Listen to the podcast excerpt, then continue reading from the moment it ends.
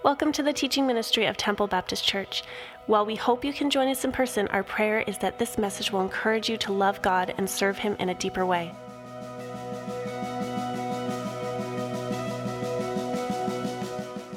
Well, good morning, everyone. It really is good to see you this morning on this second Sunday of June 2017. What an incredible day it is, and thank you for sharing part of your weekend with us.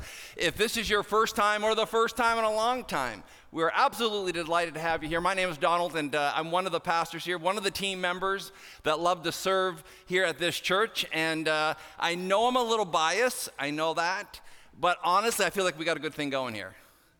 Um, we got some amazing people, people that love people, actually, right here. People that love the people of Sarnia, people who love serving the people of Sarnia, and people who really want to make a difference with their life. And together, we're serving a God that loves flawed people uh, and train wrecks like me. It's really quite an amazing journey. I, I do want to offer a special welcome to some celebrities that are here. I hear Pastor Greg and Julia walked, uh, Julie walked into the building, uh, McRobbie, so we're so glad to have you here. Oh, there they are right back there. Yes. I, uh, I saw them signing autographs and everything, so that's, uh, that's good. It's so good to have you back for sure. And uh, I also noticed uh, Pat Kimball came in here this morning. And for those who don't know, Pat, it was her husband who was the pastor here who had a great vision to build this facility. And Pat, it's great to have you here visiting with us as well this morning. Now, yeah, give her a hand. Uh, have you ever noticed that sometimes, um, you know, politicians will run for an office and they're doing really well, and then someone digs up an old video of something that they said, and it kind of embarrasses them? Well, uh, Brad and Marika, I just want to let you know we're going to destroy that piece of tape that said she wasn't much to look at when she was born. So no fear, she'll never hear that, okay? Unless someone lets it out of the bag here in this room. But, um, we have been on a journey together for seven weeks. And today we're going to be concluding our series called Flawed. It's been quite a roller coaster ride. We have been looking at people from uh, the Bible who are flawed people people who don't have it all together. Now, I know most of us don't like to admit it. We, we work really hard to hide our flaws, but when we look down deep inside, we know we have them because we all have our quirks. We all have our hang ups. We all have uh, our struggles. And mine may look a little bit different than yours, but we definitely all have them. And, um, and I realize that some may be more obvious than others. And so, with that, I'm so thankful that the Bible's still not being written because the Bible really records people's flaws. And so thankful the Bible has been completed and I don't have to worry about getting some, some uh, ink because there's a lot of flaws that could be recorded for sure. You know what I'm amazed about is that the Bible is filled with flawed people that God used in amazing ways. I don't know why I'm still shocked. When you read a story or you hear someone that was used in an amazing way. When you look at their life and you realize, man, what a flawed person that is, and yet God used them. Last week, there was a, we had one of our teens come up to me after the service, and they said, You know, in, in my high school, in our public high school, we have a poster that hangs in our hallway at the school, and it kind of reminds me of, the, of this series. And I said, Oh, that's interesting. Uh, can you send it to me? And, and this is what the poster says Do you seriously think God can't use you? Noah was a drunk. Abraham was too old. Jacob was a liar. Leah was ugly. Joseph was abused. Moses had a stuttering problem. Gideon was afraid. Samson had long hair and was a womanizer. Rahab was a prostitute.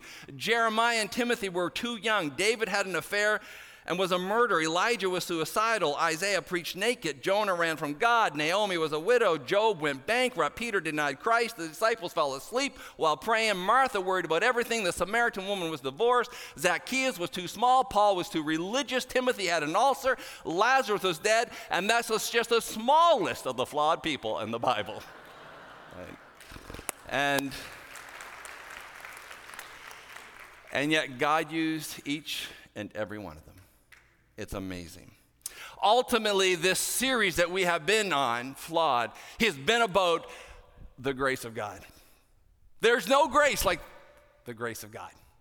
And I've said this many times before, and I'm to say it again. It is so hard for us to get our minds wrapped around this grace because it's so anti to what we normally think. We're so ba- we, make so many decisions based on um, conditions in relationships, and this grace is unconditional. It turns up, it turns everything upside down that we know. That's why we say the grace of God is so shocking.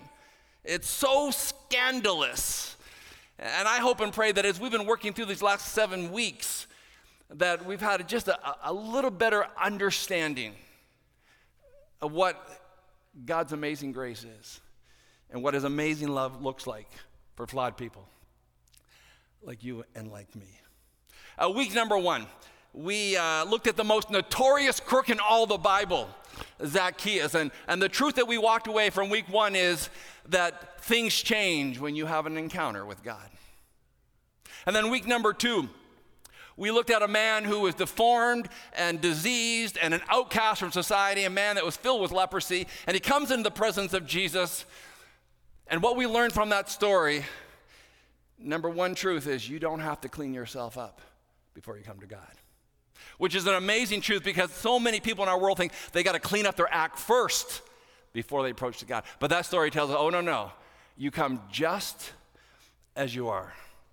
And then in week three, we, we looked at that, uh, the story where there's the, probably the most intense conversation that takes place between a father and a son, the story of the prodigal son. And we walked away that week knowing that God's grace is far greater than our sin. Our sin reaches far, yes, but God's grace always reaches just a little bit farther. And then in the next week, we looked at an ancient woman who had a modern day problem infertility. And she struggled with this. And we walked away from that week that even when your circumstances around you seem to be overwhelming, you can trust God. You can trust God because He's always working behind the scenes of your life for your good and for His glory.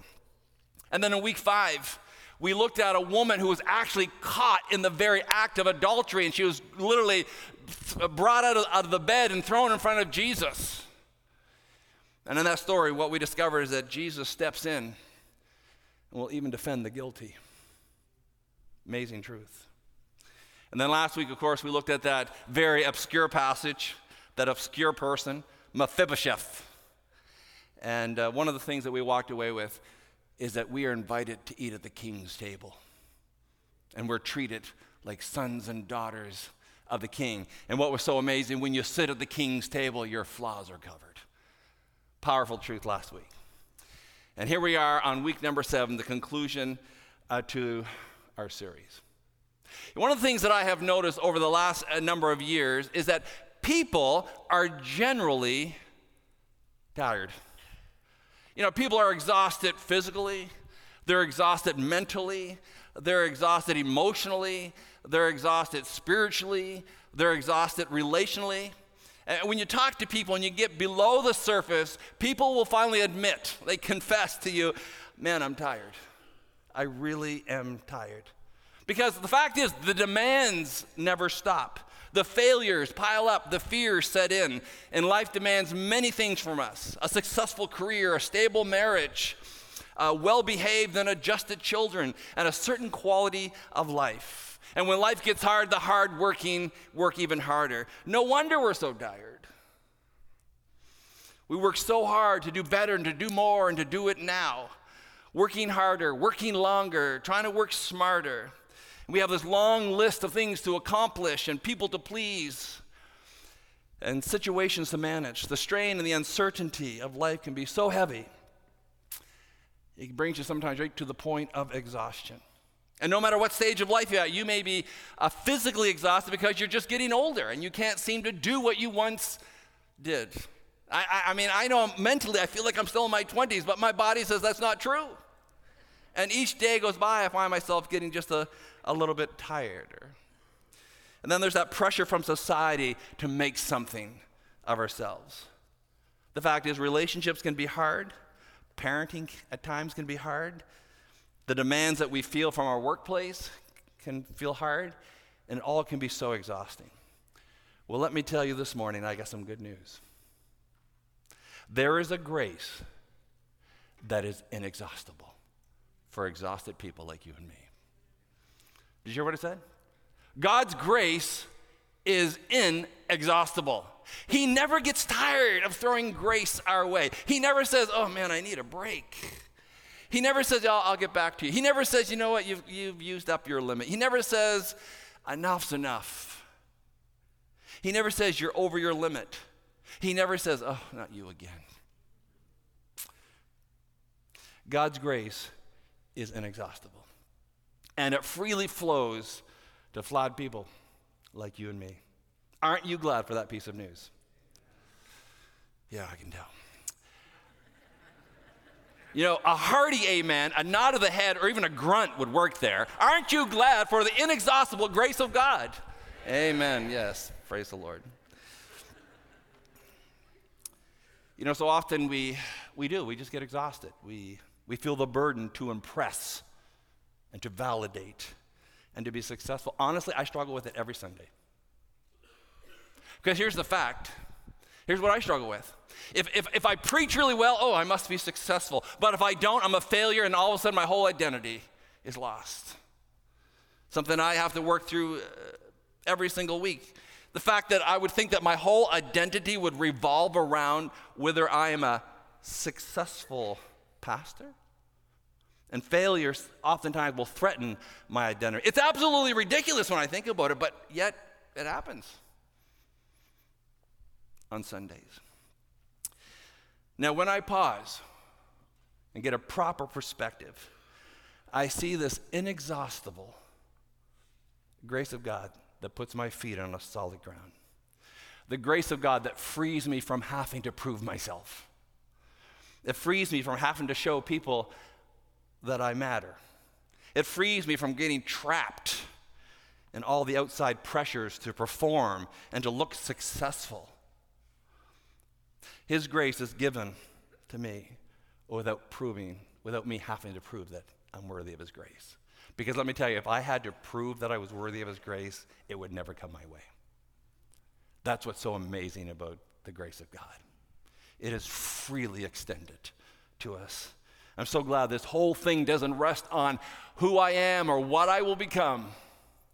The announcement from God is that you do not need to prove yourself. God says, I accept you for who you are, not what you'll become. And everything that we need is possessed in Jesus Christ, and we're free. And that is good news for exhausted people like you and me. The inexhaustible amount of God's grace is amazing.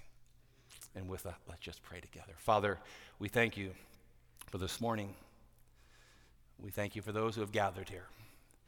And Lord, my prayer is that you would take this message and massage it deep into our bones.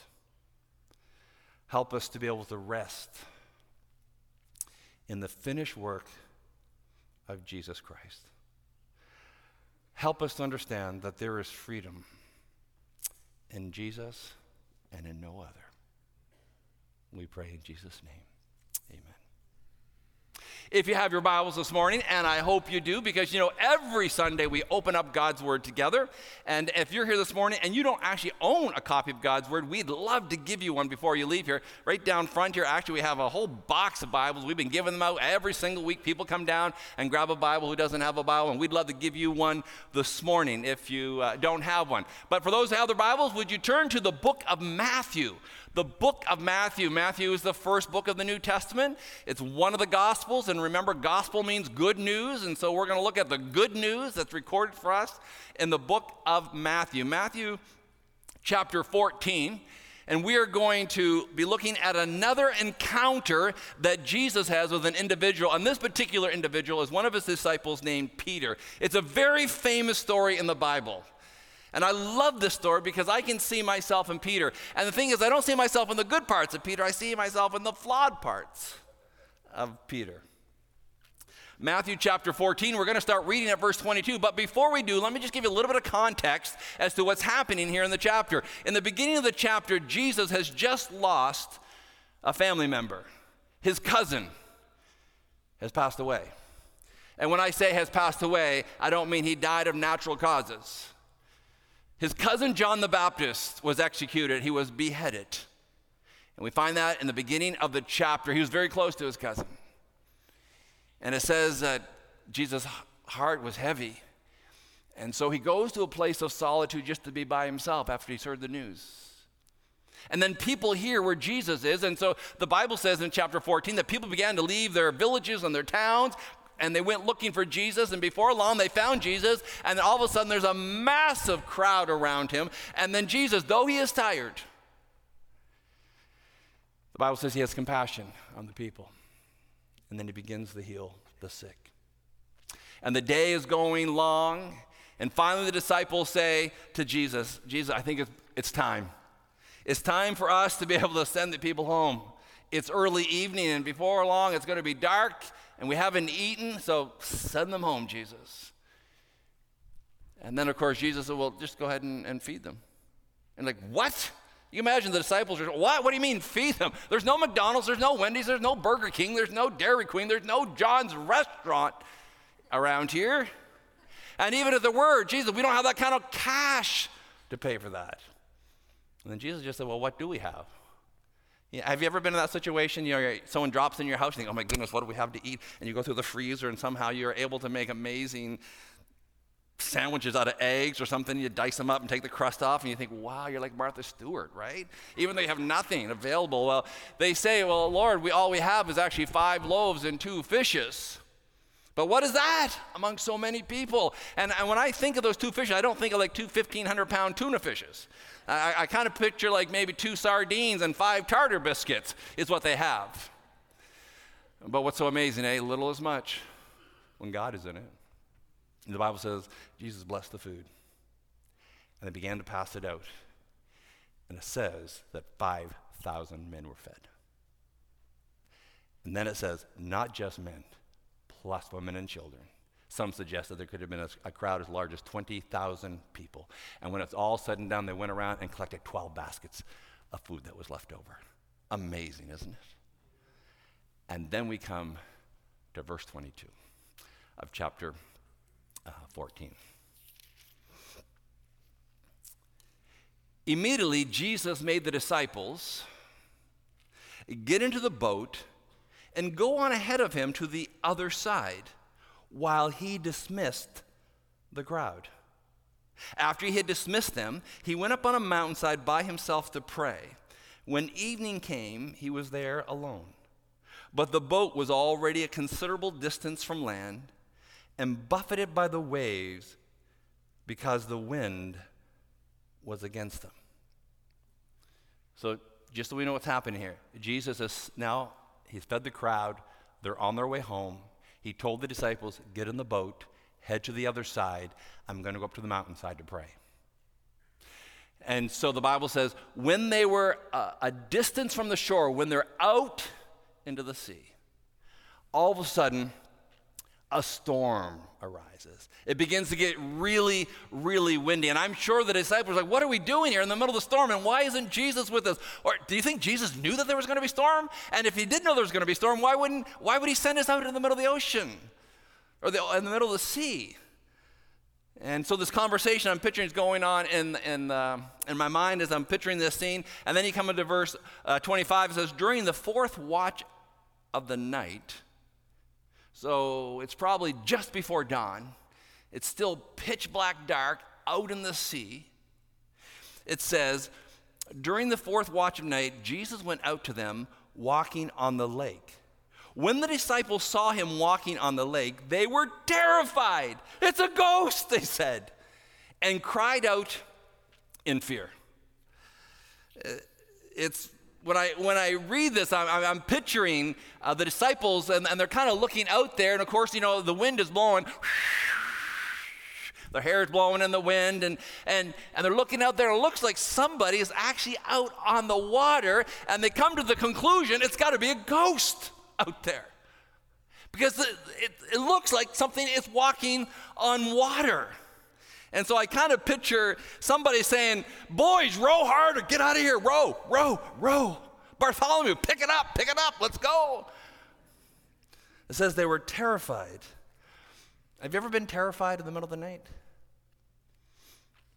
I was thinking about this, uh, about being terrified. I'll tell you a quick story. I probably don't even have time. Oh my goodness. I'm going to tell you anyway. Um, I was lying in bed. It was a few years ago. It was uh, probably 15, 20 years ago. And I was lying in bed and I was reading a book called uh, Piercing the Darkness by Frank Peretti. Do you remember that? Some of you might have read that. Oh my goodness, that scared me to death. Okay, so, you know, for those who don't know, it's kind of a book and it has stories about demons and that. Why I was reading it, I don't even know because it was like midnight. And so I'm in bed and I'm reading this book and I shut the book and I turn off my light and I'm lying there at my eyes and I see two red lights on my ceiling. I was like, oh my goodness they're the eyes of a demon. And I turn my light back on, and I realized, oh, it's just the security system. I have these two lights above the window, and I was like, okay, so I shut off my light, and and I opened my eyes again, and they were still there. I thought, but how do I? But maybe there are different eyes up there. Anyway, I turned my light back on, and I left it on for two weeks. I did not shut it off because I wasn't taking any chances. I was just a little bit nervous. Then in verse uh, 28 and 29, or let's actually, where are we here? Verse 27. I, I don't know, I, I kind of find this humorous, I guess. It says, Jesus immediately said to them, Take courage, it is I, don't be afraid. I'm like, It is I? The ghost speaks? Like, you know, that's what they're going to be thinking. It is I. What does that mean? Fear not, it is I. And so at that point, I'm sure they're even more terrified when they recognize that the, the ghost speaks. And, you know, by the way, at that point, I would be saying, Can I have some identification? like, uh, because when you go to the next verse, it says here, um, verse 28 says, Lord, if it's you, Peter replied, if, if that's you out there, he says, Tell me to come to you on the water. And the voice says, Come. I'm like, come. You're going, Peter? Again, that's where verification is needed. Can I have the maiden name of your mother, please? The name of your children? Where were you born? Just so I can identify who is speaking to me out in the middle of the sea. But the Bible says Peter jumped in the water. And I was thinking, would I have jumped in the water? No, I, I could see myself. No, it's not solid down there. I'm not coming. Not coming. But the Bible says to the Lord, If that is you, tell me to come. And he does. And Peter actually jumps out of the boat and he's walking on water. I mean, I don't know how long he's walking. I don't know if it's five seconds. I don't know if it's 10 seconds. I don't know if he's on there for uh, two minutes. I, I don't know, but he's walking on water it's absolutely crazy when you think about it. I'm sure that all the other guys in the boat were like, this is freaking me out. Our friend is walking on water. And then verse 30, it says, But when he saw the wind, this is Peter, he was afraid and he began to sink and cried out, Lord, save me. And again, remember, it's still storming. The wind is blowing. Jesus says, Come on out here, Peter. As he steps under the water, you still can hear the roar of the waves and the wind. And as he's out in there and he's coming to Jesus, he, he actually looks and realizes there's a storm. And he begins to sink. And in the middle of the wind and the howling of the, Lord, Save me. Because he begins, he begins to sink. And then it says immediately in verse 1, immediately, Jesus grabbed his hand and pulled him up. And then Jesus says, Peter, why did you doubt? I'm like, what? In my mind, I'm like, what kind of question is that? What do you mean, why did I doubt? Look around me, Lord. There's a storm brewing. The wind is blowing. The boat is being tossed all around. What do you mean? Why, why am I doubting? All of my circumstances that surround me say that I'm in trouble. There's a storm around me. Let me just say fear will always come when you focus on your circumstances. When you focus on your circumstances, guaranteed fear will come. The way you conquer fear, by the way, is not by saying, I'm not afraid, I'm not afraid, I'm not afraid, I'm not afraid, I'm not afraid, I'm not afraid. No. The way you conquer fear is to focus on the one who is in control. The storm is still in full swing. You can hear them probably yelling back and forth, Peter and Jesus. Why would you doubt? Jesus says. Do you think that I'm not in control? Do you not think, Peter, that I, I don't care for you? You know, one of the things I'm starting to realize you can be okay on the inside, no matter what's happening on the outside. Now, I'm not always there yet, by the way. I'm not. I, I was thinking about that this week, and I thought about a friend of mine in my old church.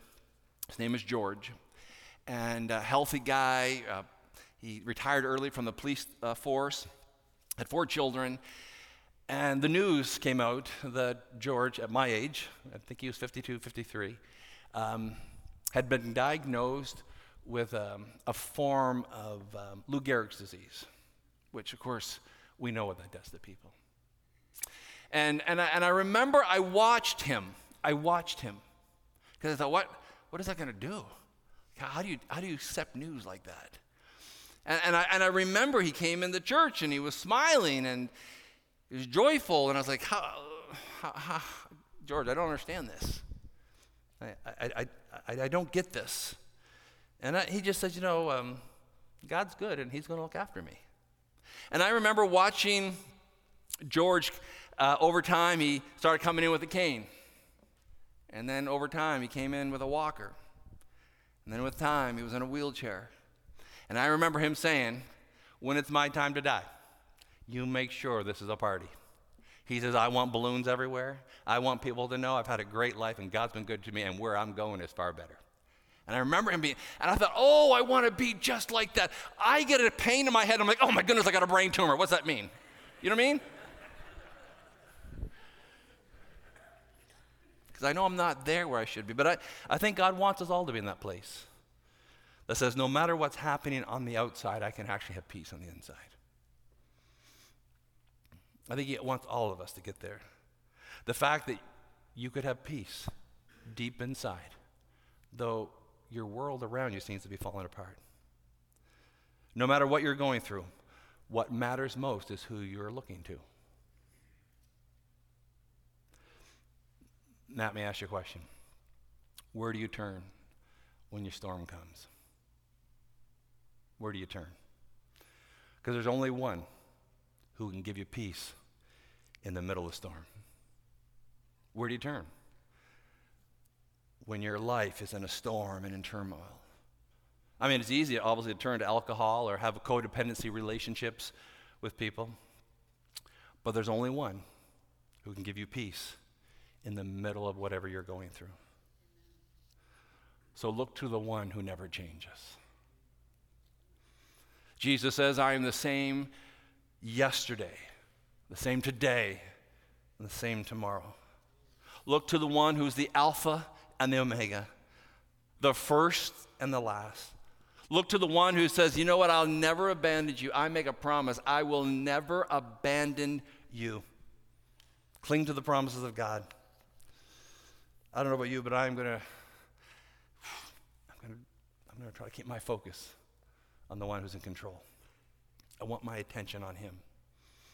Do you want peace in the midst of the storm? focus on him. What we find out is Peter took his eyes off Jesus. And all of a sudden, things began to get really rocky for him. Then, when you continue to read the story, he says, When they climbed into the boat, the wind stopped. And what happens next absolutely surprises me. I might have thought there would have been a different response. I would have thought maybe Peter got in the boat and maybe some of his guys said, You know, Peter, you started off so well, you were walking on water, then you blew it. Let's turn this boat around. Let's go back for a couple days so you reevaluate the mess that you made. You started off so well. Peter, now I know why Jesus called you a rock, because you sink like one in the water. but you know what? No one they get in the boat. No one looks at Peter's failures. Nobody. Nobody looks at them. Everyone is focusing on Jesus. It's like, Peter, yes, you're uh, just an ordinary guy, but this guy, Jesus, he's extraordinary. He's the Son of God. And it says they break out in worship. It was like Andy Sherlock was right there with his guitar leading a worship service in the middle of the boat. Even in our failures,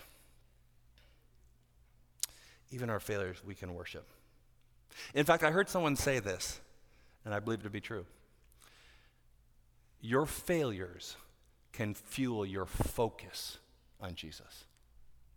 Your failures can focus your can fuel your focus on Jesus. No matter what your shame is from the past, no matter the regrets that you live with in past decisions. You know, maybe you're here and you're like, I just can't believe I did that. I can't believe I can't believe I slept with that girl last night. I can't believe it. I can't believe I, I, I, I can't believe I got wasted this weekend. What was I thinking? I can't believe I, I can't believe I had an abortion. Whatever you're dealing with, whatever you're dealing with, take those things and use it as fuel to focus you on Jesus. Because this whole thing, this whole area of God's grace has nothing to do with us. It's always and always has been about Him. Listen, the fact is, I am a broken sinner, and thank goodness I have a Savior who came for a flawed person like me. The fact is, I am broken and I am messed up, which just proves how good God is that He would send someone to die for us. That's the grace of God. Even when I've blown it, even when I've blown it, you know, if Peter were to tell this story, if he was here, I really think he'd say, you know, this story is not about two people that walked on water, it's about one. It's about one, and his name is Jesus.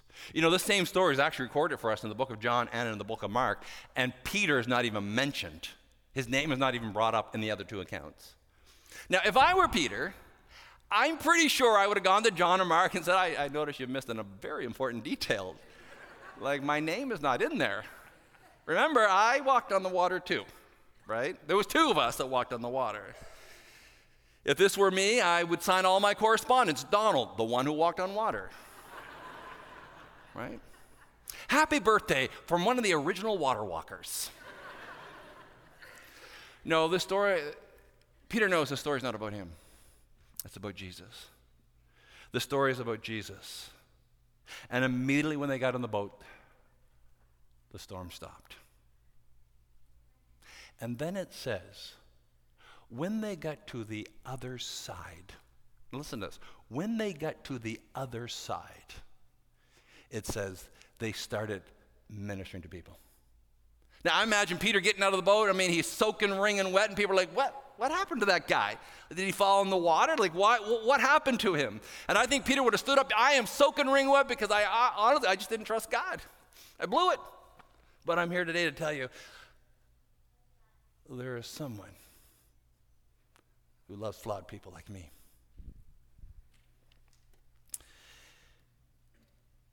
If you think, if you think your failure is going to prevent God from using you, all you need to do is look at this story.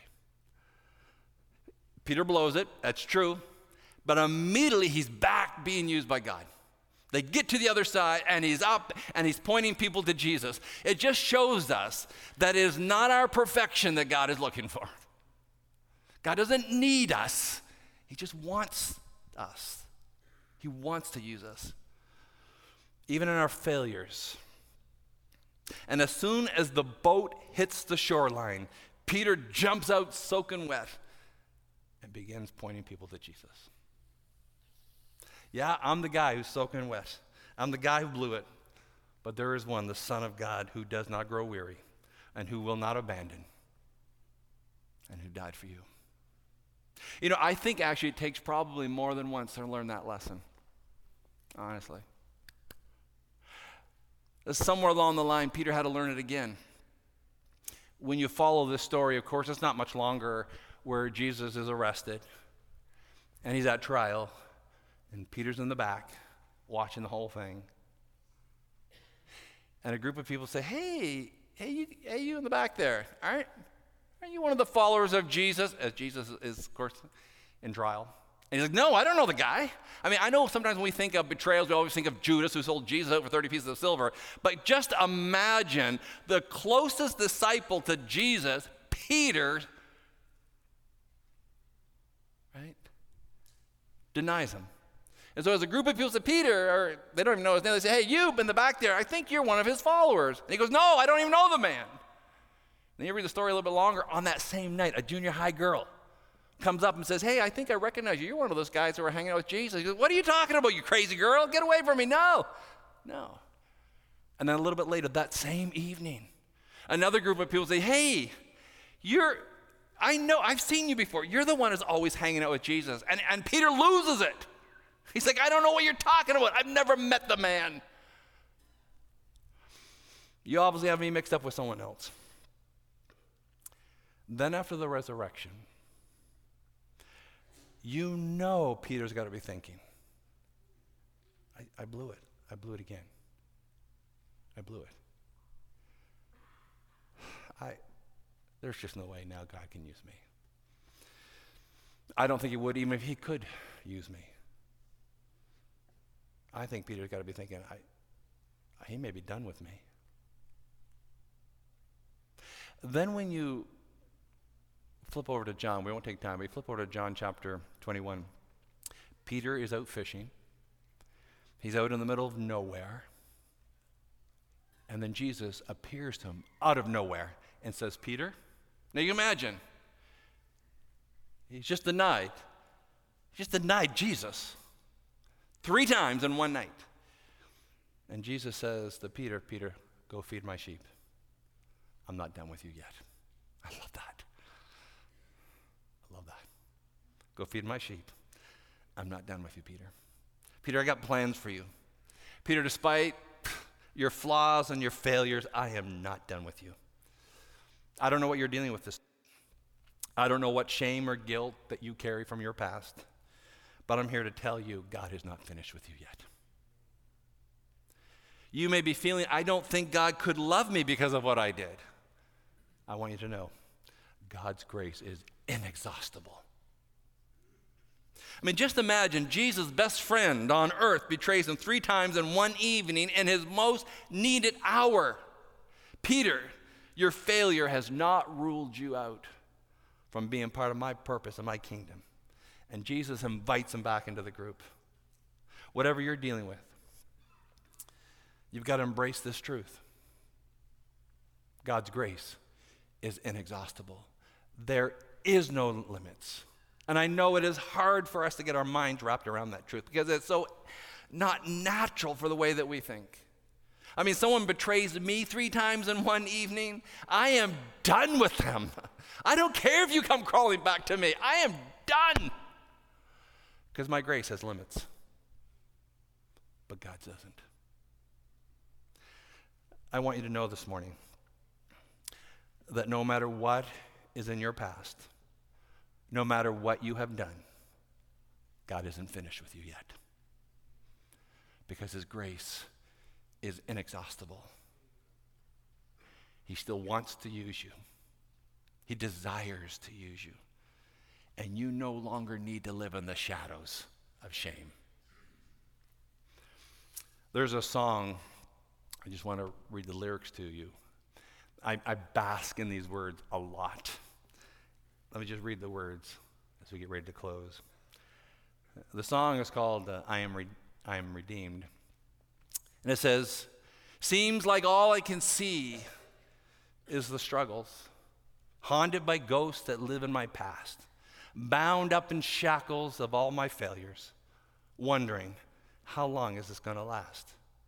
Then you look at this prisoner and you say to me, Son, Stop fighting a fight that's already been won. The chorus goes into I am redeemed, you set me free, so I'll shake off these heavy chains and I'll wipe away every stain because I am not who I used to be. I am redeemed. Verse 2 says, All my life I have been called unworthy, named by the voice of my shame and regret. But when I hear you whisper, Child, lift up your head, I remember, oh God, you're not done with me yet. I am redeemed. You set me free. So I'll shake off these heavy chains. I'll wipe away every stain because I'm not what I used to be. I have been redeemed. The cross is enough. The cross is enough. And because of the cross, Jesus can take flawed people like you and like me and make them flawless. That's the power of God. And it is an inexhaustible grace.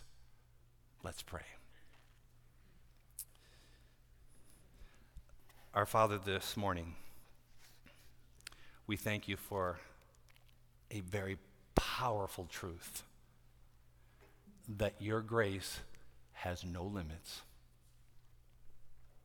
Lord, we thank you that your grace is inexhaustible and it's offered to a world that is exhausted of just trying to prove themselves.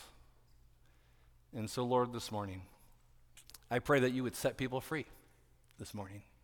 Those who are so weighed down, maybe from past decision and past failures, Lord, I pray that they could be set free this morning. I pray, Lord, that people would understand their past does not need to be a predictor of their future. And so, Lord, it's been a journey these last seven weeks, and we are learning together that this amazing grace, this amazing grace is so shocking, it's so scandalous that a holy God would really love flawed people like us. And so, Lord, we thank you for this absolutely amazing truth that God's grace is inexhaustible and the fact that you can take flawed people and turn us into flawless people because of the cross.